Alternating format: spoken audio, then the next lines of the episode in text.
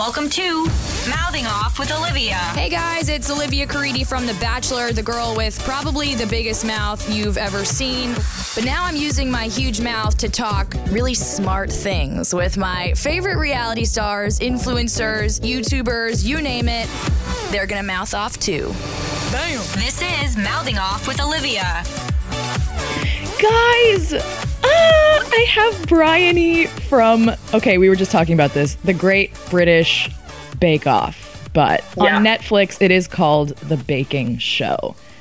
We have to be exact about this, but you were just, I'm watching you right now, you just went home. Oh. Semi-final, yeah. I mean, I really messed it up, let's be honest. We will get down to patisserie week. That was your trouble. Oh, man, I just had no energy left by that point. I think I had a chest infection. I was so tired, and I was just like, I guess I haven't got anything else left. Throughout the showstopper, it just got worse and worse and worse, and I was like, no, this is it. Game over. This is, I'm so excited. I do want to know who Briony was before this show, career-wise, family, and baking. How did that all fit before? So, So before Bake Off, I was a teacher. So I taught French and Spanish to, senior school, so like 11 to 18. I taught in a boys' school in Bristol over here, and I loved it. It was so good. I love teaching all boys. They're so much fun. And they're so much nicer than teenage girls. Yes, as someone who nannies, that is true. Yeah. Everyone's like, wouldn't you rather teach girls? I'm like, no. And so I taught for about 6 or 7 years. And then I had my beautiful daughter, Nora, who she's 5 now. And when I had her, I had no plans on, not working to be at home with her. But after about 3 months, I woke my husband up in the middle of the night, and I was like, Steve. He was like, what? I was like, I don't want to go back to work. He was like, it's not waiting till the morning. I was like, no, I need to tell you now. And then by the time I got up in the morning, he'd done a spreadsheet. He's a computer guy. Done a spreadsheet, and he was like, we can do it. That's fine. So, yeah, so I'm very lucky I got to stay at home with Nora. And then... yeah, when she was 2, I applied for the Bake Off. Wow. Not thinking anything of it. Like, genuinely didn't think in a million years I was going to get on.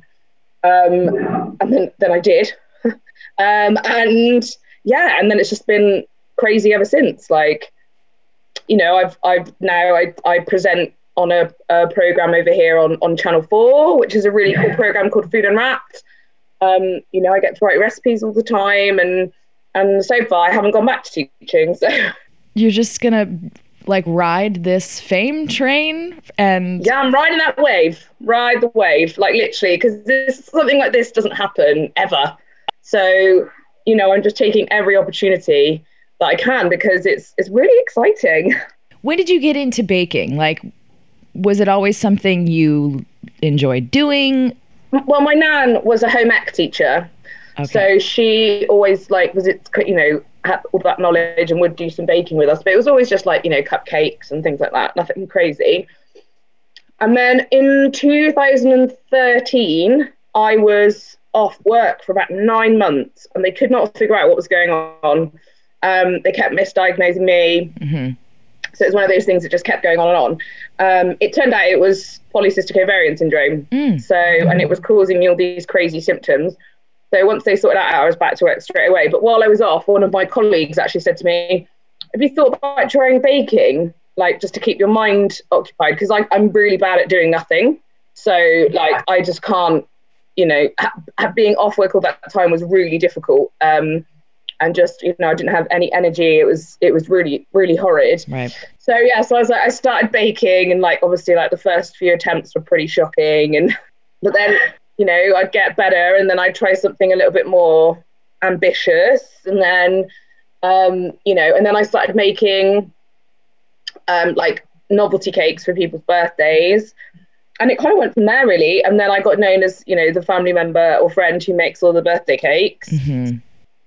And then I applied for Bake Off. And I did other baking before that. But it's funny because I read that the Bake Off the application or whatnot basically says, we want you to be an amateur.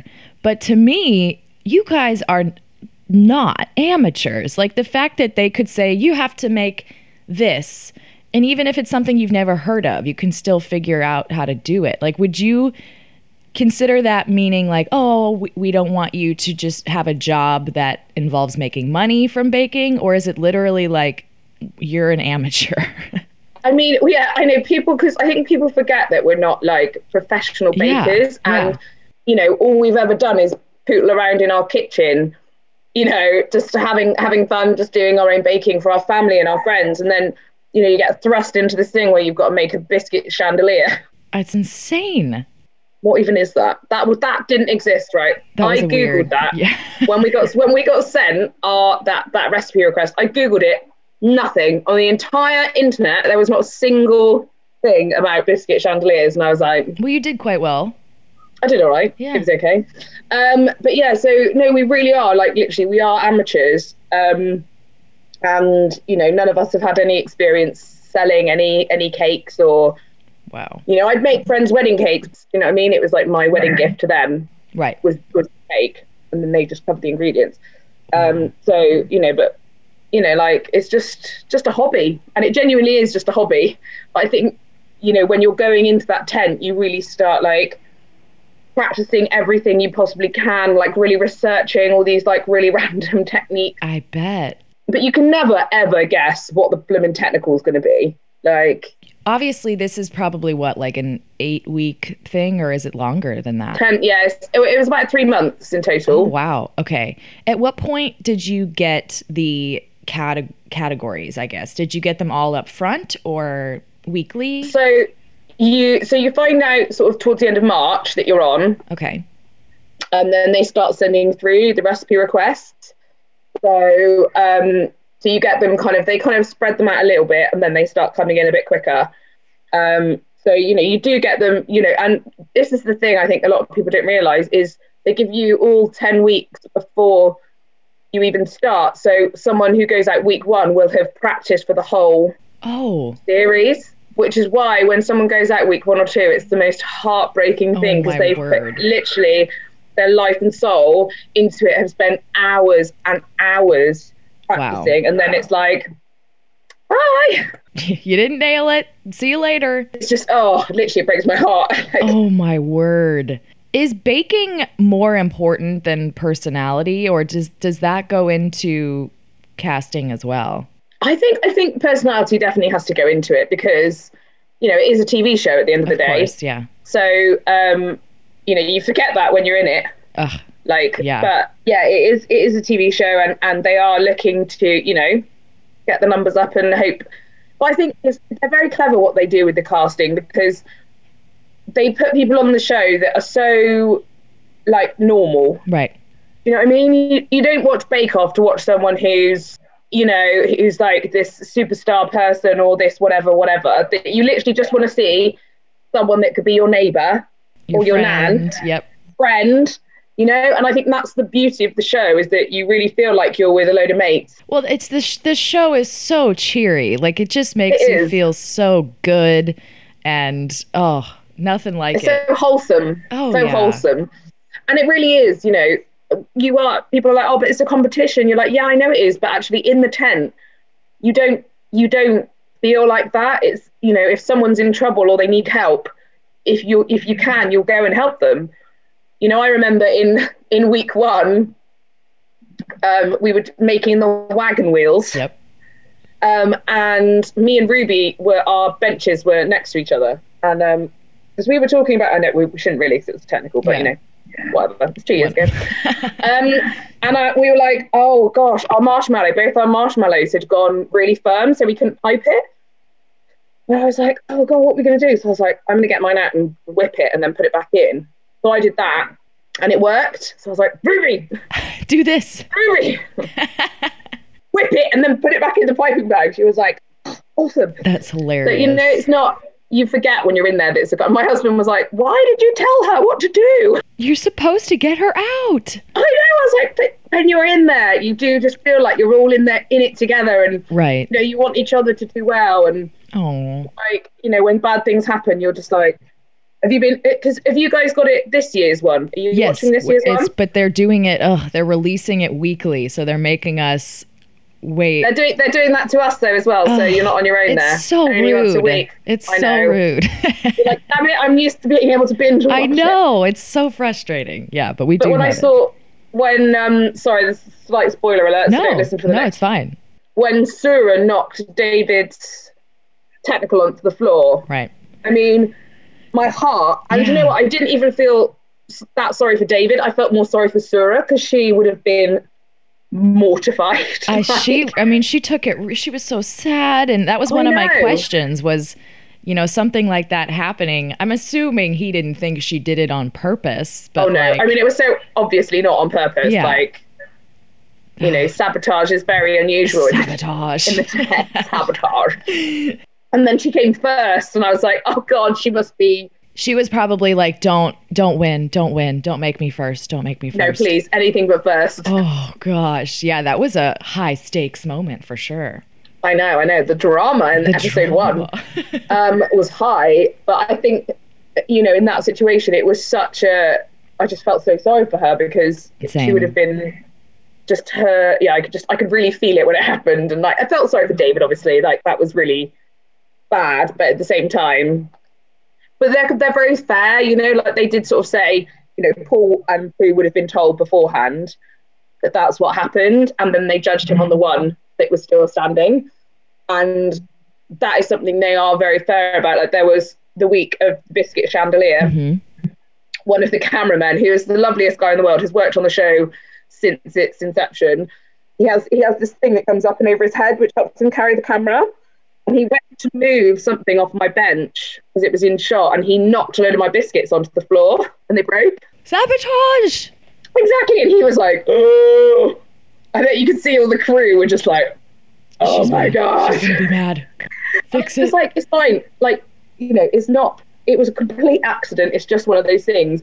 They said, but, you know, are you going to tell Paul and Prue what, you know? And they were like, of course we will. And they were so fair because, you know, Paul was like, I heard you had a bit of an issue. Yep. You know, and he wound the cameraman up a treat. But he didn't judge me on the ones that were broken because that wasn't my fault. And I think that, you know, it's very fair in that sense.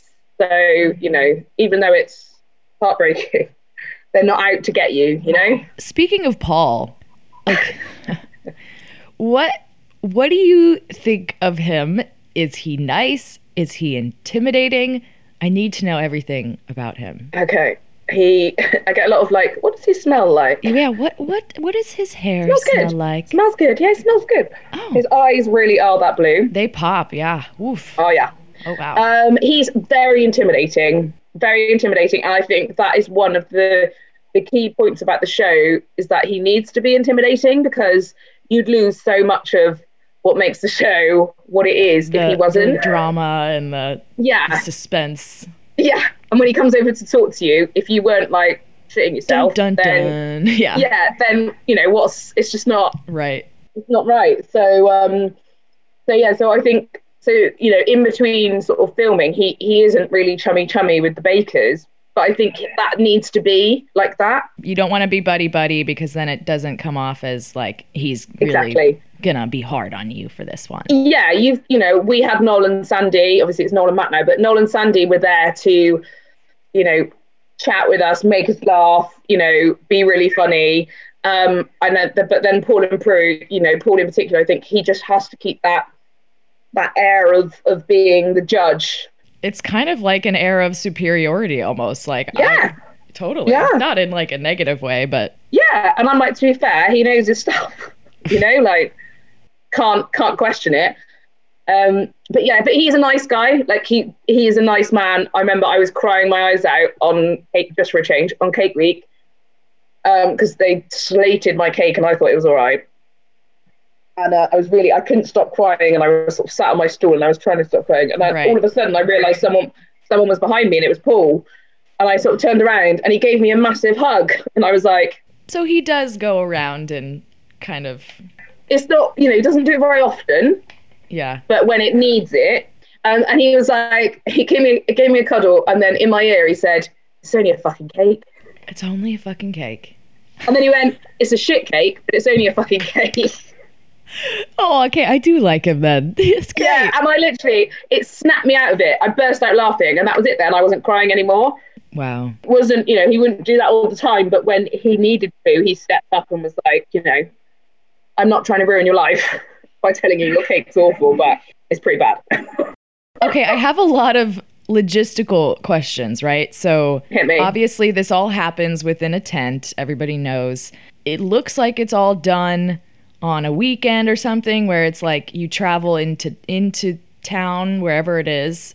So how does it work? Does everyone live close by, or do they bus you in? How does that happen? So you've got everyone sort of lives all over the country, and it happens at the weekend. So you go down on a Friday evening, and then you're there. You stay in a hotel nearby, and then Friday, Saturday, sometimes Sunday, depending on how long the filming day is, and then you go back to your normal life in the week. Oh, okay. Yeah. Oh, okay. So yeah, you get down on Friday, and then on the Saturday and the Sunday morning, you get bussed in on the baker's bus. Oh, I love it. I know, it's so fun. So you get bussed in on the baker's bus, and then you're in the place where they normally film, not this year because of COVID. Right. The place they normally film is called Welford Park, which is a beautiful, beautiful stately home in Newbury in England. And then, yeah, you kind of, you know, you've got a room that's allocated to the bakers where you hang around and, you know, go in and out of the tent or whatever. Right. And then, yeah, and then on the Sunday, you either stay in the hotel if you live quite far away, or you head home. And then, yeah, you go back to your normal life, and you're like, you can't tell anyone. No. It's all like top secret. For 10 weeks. You know, but yeah. And then after that, when they're blooming editing, like literally, so I find out in March, and I couldn't tell anyone till the end of August. So, like, my close family obviously knew, so I had to tell my husband, obviously. I'm leaving on the weekends, darling. It's nothing to worry about. You know, so I told, like, my immediate family and my close friends. Like, my husband, Steve, he would take our daughter to these family events on the weekend with his family, and they were like, "That's Briony." He was like, "Oh, she's busy," and I think they thought we were having marital issues. Probably. I'm never there. And eventually we were like, she's on Bake Off, and they were like, oh, okay, wow. good. And then you've got to try and not tell people who won. Spoil it, yep. And my mum, lover, literally, she was like just so scared that she was because all your family and friends get to come to the final. Oh, yes, duh. Which is really fun for like the party thing. So like she knew who won, obviously, and she was like, really didn't want to be the person who spilled the beans, but she did it. She did well. Good job. Good job, Mum. You're wearing the same clothes, which I'm assuming is like a continuity thing, but did you just buy two of everything? Like, what if you spill ganache on your shirt? Yeah, which is definitely a regular thing that happened. Yeah. Now, if I was sensible, I would have bought like two of everything, but like I also don't have loads of money. Yeah, so, of course. I was like, and I just didn't really think it through. You think, oh, I've got an apron on, it'd be fine, but it was so hot in that tent, and then you go back to your hotel room and you'd have this tiny little sink, and you'd literally just have to wash it out in your little sink. That is wild. Everyone's like, oh, it must be so glam going on Bake Off. You're like, everyone does look quite glam, but like, I'm always like, are they sweating? Do their shirts stink? Are they covered in egg? Are they? Oh yeah. Yeah, pretty much all of that. And then yeah, you just kind of like get it as clean as you can, ready for the next day, and then off you go. But I just felt really sorry for the sound guys, because they'd have to do your mic, and it would normally be attached to my bra. Yes. So and by like week 3, I was like, don't even ask, just go in there and get it. Just do whatever you need to do. Go up in my shirt. It's okay. Yeah, it's really fine. Like, we're all friends now. Let's just go for it. I don't have the time to stop. Oh. And like, I just really felt for them because I was so gross and sweaty and stressed. Bet. You could see them kind of taking the mic back out like, Let's put this in the sink as well, please. Yeah. Oh, my gosh. And then how long are the days? Because obviously, like, you'll do a challenge that's 5 hours or whatever. But how long are you out there in those sweaty conditions? And also, does it hurt? Like, not hurt, but to stand for, like, a 5-hour challenge? Is that hard? do you know what? It doesn't feel like 5 hours. It literally feels like 10 minutes. Does it really? Okay. Yeah, you just, the time just goes like that. Oh, wow. And also, because you forget to do things like eat and drink. So of course. There's always like, yeah, because you're like, I don't have time for that. No. And there's a lovely, they've always got someone who looks after the bakers, basically. Their job is to make sure that we're okay. So she'd sort of appear with a glass of water going, drink that now. You've not drunk anything in 3 hours. And like, and then you finish after 5 hours and just be like, oh, wow. Whoa, whoa. Like, it's just mad. But yeah, it doesn't, you just don't even notice that the time's gone. And yeah, it's long days. You normally start at like 6 a.m. and then finish probably 8 or 9. And the days do get a little bit shorter as it goes on, obviously, because there's less people, so it doesn't take quite as long. But yeah, the first few weeks especially, it's like I'd literally get home on a Monday, I would go round to my mum's with Nora, give her Nora, and just fall asleep. Give me a nap, please. Just wake up in a few hours, please. Take care of my child. During the week, you are doing normal life and practicing for the weekend, I'm assuming, right? Yeah. So I was really lucky in that, because I was a stay-at-home mum. My mum, who's retired, is literally the best woman in the world. She would take Nora whenever I needed her to, so I could practice. And then we also put Nora in an extra day at nursery over that time, and my husband is a gem. Like, everyone basically was just like on board. Whereas Anthony from my year, he is a banker. He works in the city in London. He has to be in work at 7 and doesn't leave till 7. So he had no time in the week to practice. Do you know what I mean? It's, yeah. You know, and then someone like Kim Joy, bless her. So she wasn't working at the time and, you know, didn't have a kid. So it's, you know, so me and her, even though I had a kid, I, you know, could have, you know, so me and her actually had more time. Right. So, you know, but obviously that doesn't factor in when they're doing the judging. You can't be like, well, I've only had an hour of practice this week. They're like, well, then you shouldn't have done the Bake Off if you didn't have time. Exactly. Like, they don't, you know, and it's just, it is what it is. I think, you know, some people have more time. Right. So yeah, it's mad. And it's really weird having to go back to your normal life in the week. I bet. I take Nora into nursery and they're like, oh, have you had a good, yeah, had a good weekend? And you can't tell anyone. Yeah, it's great, thanks. And Nora, actually, this is quite funny. Nora, because I would video call her, mm-hmm. and there's a lot of animals at Welford Park, and obviously the tent and stuff. And Nora was talking to her key worker at nursery, and she was saying, you know, that Mummy works in a tent with a sheep. With sheep? And she was like, what are you talking about? She works in a tent with sheep. So she asked me, I was like, oh, she's just got a crazy imagination. She let go of my secret. Oh my gosh. That's so hilarious. Sweet. I was like, that's so funny. Luckily, she was only 2, so I could be like, oh, crazy imagination at that age. So funny, those dreams. Well, but okay, so you say the tent is super hot. I don't know anything about baking, but does unpredictable weather affect it? Like, if it were to rain one day, how would it? Really does. Wow. Yeah, I mean, it depends what you're baking, but things like bread, pastry, you know, they can be really affected by the moisture in the air, the heat especially. So if it's hot, the bread will rise a lot quicker, but if it's cold, it'll take freaking ages. Oh wow. Okay. Got it. And like, if it's really hot, trying to cook pastry in a really hot tent, it has to stay as cool as possible. And obviously, if the tent's 34 degrees, that ain't gonna happen. I don't know what that is. I know you guys work in Fahrenheit, don't you? Yeah. Hot, really hot. I think it's like 90. Oh my gosh. And because they can't have aircon in there because of the noise, and often because of the lighting, they'll have to put the sides down as well. So I see. Okay. Chocolate as well. Working with chocolate. I mean, I'm not very good at, I'm sure you've heard the phrase tempering chocolate on Bake Off. Yeah, well, there's a lot I'm learning.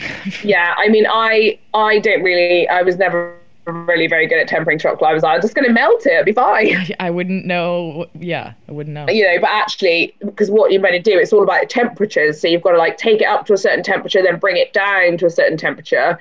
But it's very, very hard to bring it down to that temperature when the tent is warmer than it. So it's like trying to temper chocolate is just insane. So that is a big factor. Wow. It's absolutely huge. the heat, more than anything, I would say, is the biggest thing that makes it difficult. And it seems like every time they film Bake Off, it's like a heat wave. Yeah, March. The March is hot for you guys. Well, they start filming April, end of April, and then they go sort of April, May, June, July. Into summer. And that's normally when we get a lot of our hottest weather. I mean, it's England, so it's not that hot. But right. Obviously, it's hotter in the tent than it is outside. Right.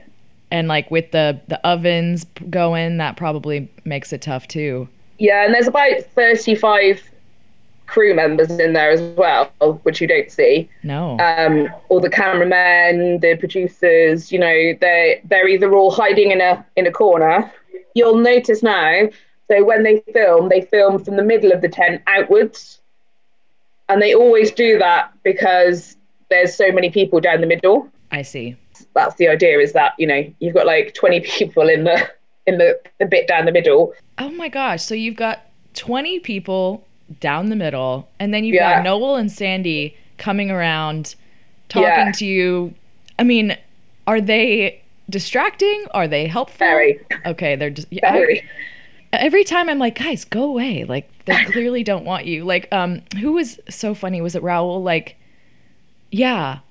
Noel would come around and he would just be like, please go away. Yeah, Noel and Sandy were very distracting, but sometimes quite a welcome distraction. Okay. So, you know, when things are going horribly wrong, that's normally when they would appear. And I remember like week four when my dome collapsed into a puddle of mess. Yep. No, I was just literally looking in the freezer at it like, that's it, I'm going home. And Noel just kind of appeared and he sort of looked at it and kind of put his arm around me. I was crying again. Put his arm around me, just gave me a little kiss on the forehead. He was like, oh. And I didn't know he's such a big deal over there. Oh, yeah. Yeah, we love Noel over here. He is so lovely. Such a gentleman. Like, at the final, he chatted to my nan, who's 90, or she's 95 now. She was 93 at the time. He just sat and chatted to her for about 10 minutes. So cute. He's so lovely and also really naughty. He's like the naughty kid in class. We like that. So, you know, the producers are like holding on to him so he doesn't run away during tapes. Do you know what I mean? I just love that he just doesn't know anything about baking. So he's just he couldn't know less. Like, literally. He's like, okay, do this thing I'm told to tell you, and I'm going to leave now because I don't know what you're doing. Yeah. So funny watching him trying to say the bits, you know, when he's introducing it at the beginning, and when he gets it right, it's like, yes. So funny. He's amazing. I just think he's really kind. Like, my little brother is the biggest Noel Fielding fan. Like, obsessed with him, has been for well over a decade.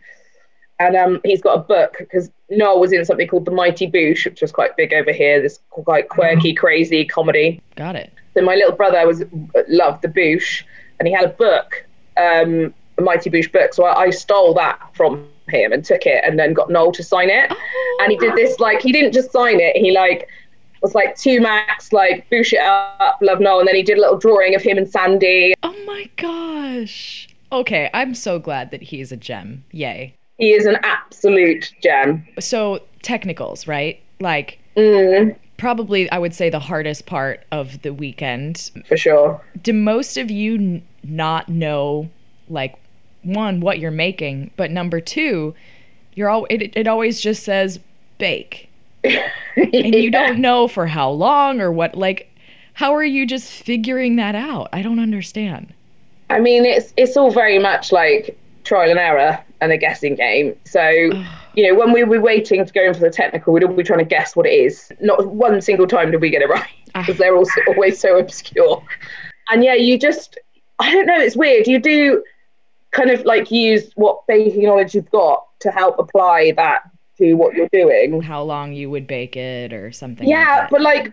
But like the 15th century Arabic pastries we made in week 5, none of us had a freaking clue what was going on.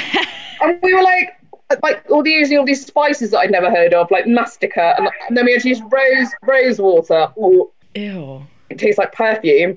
And none of us, and like you baked them, and no matter how long you baked them for, they didn't change colour.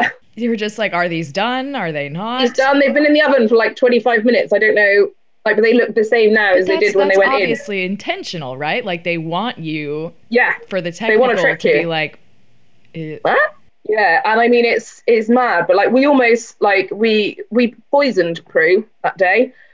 because she had to eat so many of these horrible pastries, Paul's recipe, FYI, so many of these horrible pastries that she was really poorly when she got home. So that's why she wasn't in on the second day of week 5. Yeah. Because she's 78. Like, you know, she needs to look after herself. She's amazing for 78. But like, yeah, we almost killed off Prue.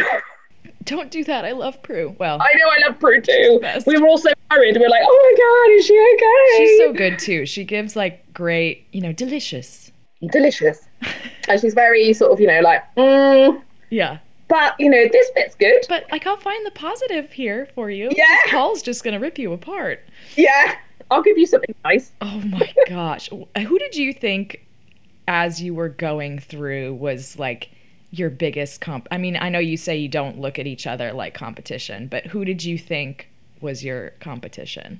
I mean, it was always Raul, because he, you know, his bakes always tasted so good, you know, and like, he had zero confidence. He would freak out about like everything, just like panicking, like, oh, this isn't good enough, that isn't good enough, always shaking. Yeah So like, we when my ball collapsed, right, mm-hmm.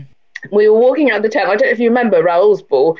It was 2-tiered and had like this amazing, I mean, it looked incredible. And we were walking out of the tent and he was next to me and he was like, I'm just not sure about mine. And I was like, Raul. That's the one time I nearly lost it with him, because I was like, stop. Yeah, he was like, oh, I'm sorry. Like, he genuinely doesn't realise. You know what I mean? Like, he never says anything like that to offend, but I was like, Raul, I'm literally going to strangle you. And like, he had a very strong, I mean, from the beginning, I think he won Star Baker like twice in a row or something. I'm sure everyone was just like, okay, well. Okay, but you couldn't knock him, because his bakes were incredible, you know, and they tasted delicious. You know, that week where I was upset about my cake, I think, you know, and they were saying how good Raoul's cake was, and I was like, because you get to try everyone's, I was like, I'm just going to try it, and tried his. I was like, damn it, it's really good. Do you ever taste them and you're like, Yeah, sometimes you're like, it's not my cup of tea. But not my favourite. Was there someone who went home earlier than you thought would, or anything like that? Yeah, I think, you know, I was gutted for Imelda, because she went home week 1 and she's a phenomenal baker. Mm-hmm. She just really hates biscuits, and it's the one year they did biscuits before cake. First, yeah. So I really felt for her, because, you know, I think she could have got really far had it not been biscuit week instead of cake week. Damn. And Anthony as well, he, to be honest, all the people who went out the first 3 weeks, so Anthony, you know, Imelda, Luke and Anthony, they're all really good bakers. They just had really crap weeks. That's it though. It's one of those things. If you have a bad week, you're done. You know, it's one of those things, luck of the draw. Like, you know, I had quite a few bad weeks in a row. You hung on though. I hung on, I clung on in there, and then had a really good week. Then had a, you know, really good week 6 with Star Baker. Then 7, 8 went really well, and then 9 crashed out. You know, it just So what happened with 9? Like, could you say maybe you didn't prepare enough during the week, or it just didn't go your way? It just didn't go my way. Like the Madeleines went okay; they were fine. The technical wasn't great, but you know, whatever. I produced a cake and I was quite proud of that. Just to produce one, I'm amazed. Yeah. It's incredible. And that was actually amazing, because Kim Joy totally pulled it out of the bag on that one. She, bless her, was like really struggling with it, couldn't get it right. And I think we had about like 3 minutes left. And I looked over and her cake didn't even have the ganache on it, blah, blah, blah. And I was like, oh my God, come on, Kim Joy, you can do this. I remember. Yep. Yeah, and then I looked away, and then I looked back, and she was just pouring the ganache on. It was running into the drawers. But didn't she then she got like second or something, and she thought it was going to be terrible.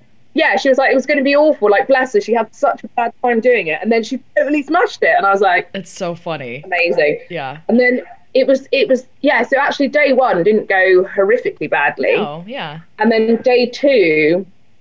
It was really weird. Like I said, I felt quite unwell, but you know, that kind of by the by, you just kind of get on with it. And then it was just sort of the first part of the challenge was okay, and then just everything started going wrong. And then I think I lost it. I literally lost it. I was like with the shoe pastry, I like put in the wrong ingredients. I, you know, used too much salt, didn't use any sugar. Right, right. Yes. You know, and when I got to the end and I was like, okay, this is it. Like, you had a feeling, you were. I knew. Yeah. Even though Raul had struggled, I knew his would taste amazing. And I was like, mine aren't, I can't even promise that. And he had such a strong, you know, whole yeah, exactly. Time. So I was like, you know, but I was okay. I was actually really okay because I never thought I'd get as far as that. I really felt like I'd reached my point. And I was sat down before I think it was either before or after the judging, I can't remember, probably before. And one of the crew, I was sat chatting to one of the crew and she was like, but what if you do get through to the final? And she said the fear on my face was just like, I don't want to. I don't think I want to. Like, I can't. Oh, I can't. My goodness. And so, yeah, and then the judging was just like, bless them. Paul and Prue were so kind considering what I presented with them with, like, empty eclairs. I feel like that was a hard week for everybody, though. Like, nobody really nailed that week. Yeah, it was tough. And I think, you know, we were all exhausted. We could see the finish line in sight. And I just crashed. Like, yeah. Everything was wrong. Everything. And it was fine. When Sandy said my name, I was like... You're like, it's okay. It's okay. I was actually like, I'm not going to cry. I'm actually all right. You just got up right away. And yeah, I was like, this is fine. Like, I'm okay. Like, aww. This is good.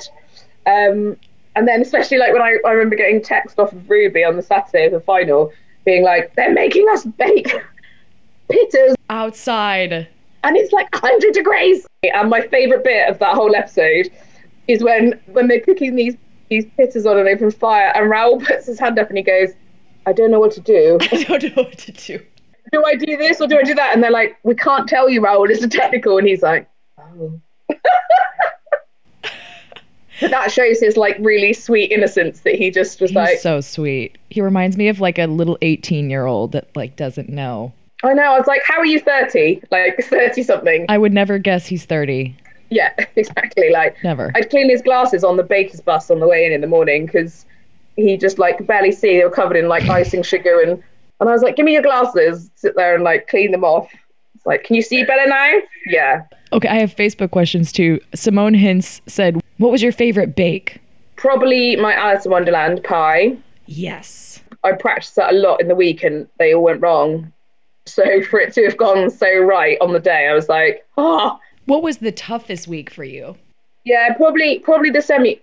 Although the semi-final was tough, but it wasn't like really awful. I think dessert week 4, that was really hard. Okay. And I think had Terry been there, because basically the only reason I didn't go home is because Terry wasn't there and they didn't send anyone home that week. They sent two home the following, yeah. Otherwise it would have been me.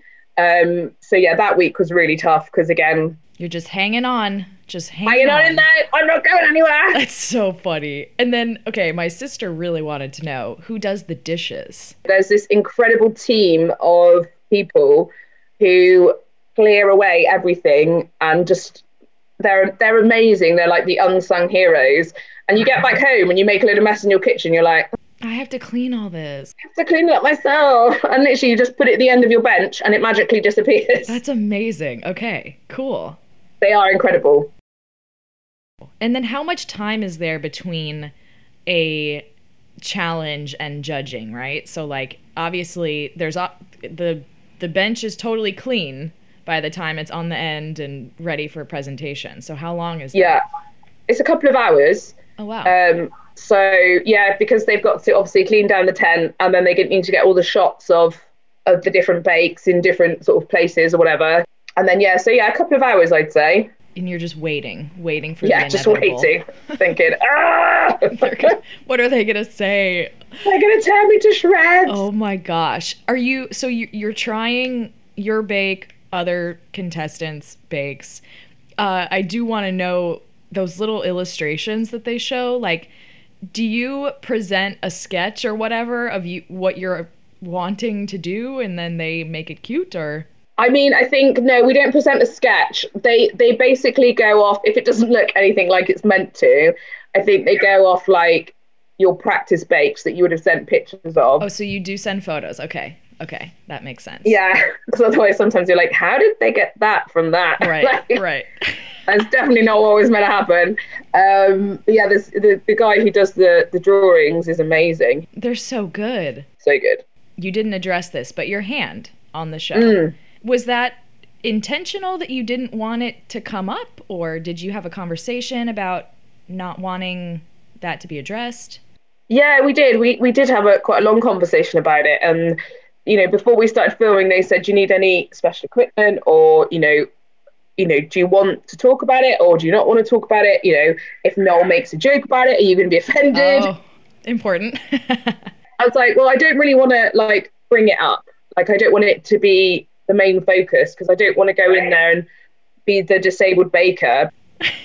So I realised this is audio. What I'm doing is I'm making quotation marks with both my hands, even though I actually can't make quotation marks with my left hand. And yeah, so I said, no, I don't want any special equipment. I don't want any special treatment. I just want to go in there and bake like everyone else. Okay.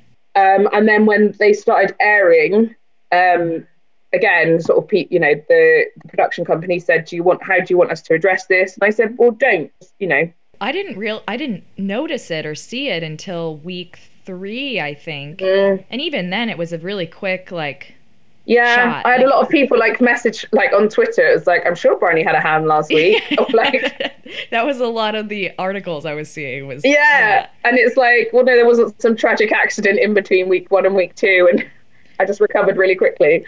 But the thing is, like, I do have a really good sense of humor about it. You do, okay, good. And good. And, you know, in terms of a disability, I feel very lucky because it's very minor, doesn't really affect my life. You know, I can do everything I want to do, mostly. I think there was one point in the tent where I needed, it was for the Alice in Wonderland pie. I was lifting up the pie and I needed to pull the parchment out, and I couldn't pull it out. So I was like, can I borrow a left hand? Otherwise, I've got to do it with my teeth, and that just seems very unsanitary. When I went on Bake Off, I never used to like the term disabled. Right. I never called it a disability, I think mainly because my mum found it a very negative term. Mm-hmm. But what I've really gone on this sort of like journey, sounds really cheesy, but like journey since Bake Off to now of really accepting it. Cool. And, you know, being really proud of it. And, you know, it is a disability, but that's okay. Disability doesn't have to be a dirty word or a negative word. It is what it is. And, you know, me going on Bake Off has helped a lot of young people who have the same hand as mine. You know, I get a lot of messages from parents saying, you know, thank you so much for going on. You know, so-and-so's loves seeing you on TV and gets really excited to see someone with a limb difference like theirs. And to me, that's just amazing. Yeah. And it's just great. I'm so grateful to Bake Off for that, because, you know, they've given me this wonderful platform. And I used to be a member of a charity called Reach when I was younger, which is for upper limb differences in children. And now they've invited me to talk at their virtual family fun day in October. And it's like, it's so like... It's coming full circle. Yeah, and it's amazing, and I love that. And it says a lot about, like, it's very impressive of the production company and the show. You know, obviously, I did a show here where they don't really care about what you think of what they show. So it's really cool that they put you in that conversation and said, how do you want this to be? They were, and they were very much like, whatever I wanted it to be, that's what it would be. That's cool. You know, they very much, you know, wanted it to come sort of from me. And yeah, you know, because basically the press wanted to label me the first disabled baker, and they were like, no, that's not what she wants to be called. Right. So, you know, but and that, like, this year they've got a guy who's got who's an amputee, and again, nothing's been mentioned. And that's how it should be, though. To, you know, disability representation shouldn't always be having to have the conversation about the fact that they're disabled. It should just be that they're on the telly and they're disabled, and that's fine. And they're disabled. Like, you know, I present with this Channel 4 program called Food Unwrapped, and it's just all about food. It has absolutely nothing to do with disability. And my disability is never mentioned because I'm literally just there as a presenter. And that's how it should be. That's representation. It shouldn't be that I'm presenting a show about limb differences, you know. This should not be addressed. Yeah. you know, and I think Bake Off, you know, has got it right in that sense, because they're just representing as they should. You've also been open about mental health and self-care, like, which is important to me. But after the show, you did say, like, I've been bad about self-care. I haven't been taking care of myself. Like, what was it like coming off? How did your life change to a point where you weren't taking care of yourself? Yeah, I just got very busy, very, very busy. And that's great. And I'm very grateful for that. And I would never, you know, put that down, because, you know, not everyone who goes on Bake Off gets the opportunities that I've had. And I've been really lucky. But I was so busy that, you know, I was filming with Food Unwrapped. I was doing food shows at the weekends. I was doing stuff on my Instagram, writing recipes for charities, also trying to look after Nora. You know, it was all so much. And then I got poorly, and then I ended up in hospital because I hadn't stopped and just taken a few days off. I had a bronchitis, I had a chest infection, I had, you know, and I was just like, ugh. And they were like, you just need to just rest for like a week. You need a break. And just get better. And like my mental health as well, I wasn't looking after that, because I was just running around like a bloody mad woman. And, you know, I just felt, you know, I was just wasn't in the best place. And I wanted to put that out there, because I think, you know, women especially, and mums even more so, I think we go on and on making sure everyone else is okay. And then all of a sudden we look in the mirror, we're like, oh, I'm not okay. I am not okay. And like, you know, it's taken me a long time to be able to talk openly about my depression, but now I will, you know, happily talk about it and be open about it. And also because I think a lot of people are surprised that I have depression, because I'm such a positive, generally very bubbly person. Yep. You know, and people are like, you've got depression. I'm like, yeah. Same here. I'm like, yeah, exactly. It doesn't just show on the outside. It's not that. Like, just because we paste on a smile doesn't mean it's not something you can see. Yeah, and it's just like, I wanted to talk about that because it's important, and also the idea that, you know, I've got a really lovely life. I've got no reason to be depressed, but it's my brain. I can't help it. It is neurological, girl. It is. And yeah, it sucks, but that's the way it is. You know, I can't talk my brain into not doing it. If I could, I would. Yeah, exactly. Like, I don't want to be like this. I don't like this mental warfare all the time. Like, yeah, exactly. It's not my favorite thing in the world. No, it's hard, but you know, we get on with it. And it's cool to have the platform. Like, it's something I love too, is being able to normalize it. How many messages I get just saying thank you for talking about it, which I'm sure you do too. So it is important to... It's so important. And it's so important to use our platforms for good. You know, it's not just so we can put out, you know, ad after ad. It's pretty pictures and ads and pretty stuff. Pictures. Yeah. Like my Instagram is so not curated. Like, it's which is why I love it. Yep. Like brain farts. You know what I mean? It's just like... oh, she's thought about that today, she's going to post it. Like, literally, that's my Instagram. Yep. And but that's who I am. Like, I'm not like perfectly curated, you know, I'm very much just, I am who I am, and that's what it's going to be. But I love that. And I love that, you know, the people who follow me are like, you're just a person. Yeah. And if you look at my sort of, you know, my followers, they're all sort of my age. Yep. A lot of them have got young children. Mm-hmm. You know, very sort of similar lifestyles. And I think it's good for them to see that, you know, people out there are struggling, whether it's with mental health or just trying to cope with being a working mum, and the mum guilt and the... Totally. So people can just see it and go, oh, okay. I'm all right. I'm all right. Yeah. Like, I posted about World Mental Health Day yesterday. Yep, I saw. And I've had so many lovely comments and messages just saying, thank you for saying that, because I needed to hear that today. And how amazing is that? That just posting something like that. I mean, I just think that's wonderful. It's really wonderful. Same here. You're so great. Okay, last question is advice for future bakers who are doing Bake Off.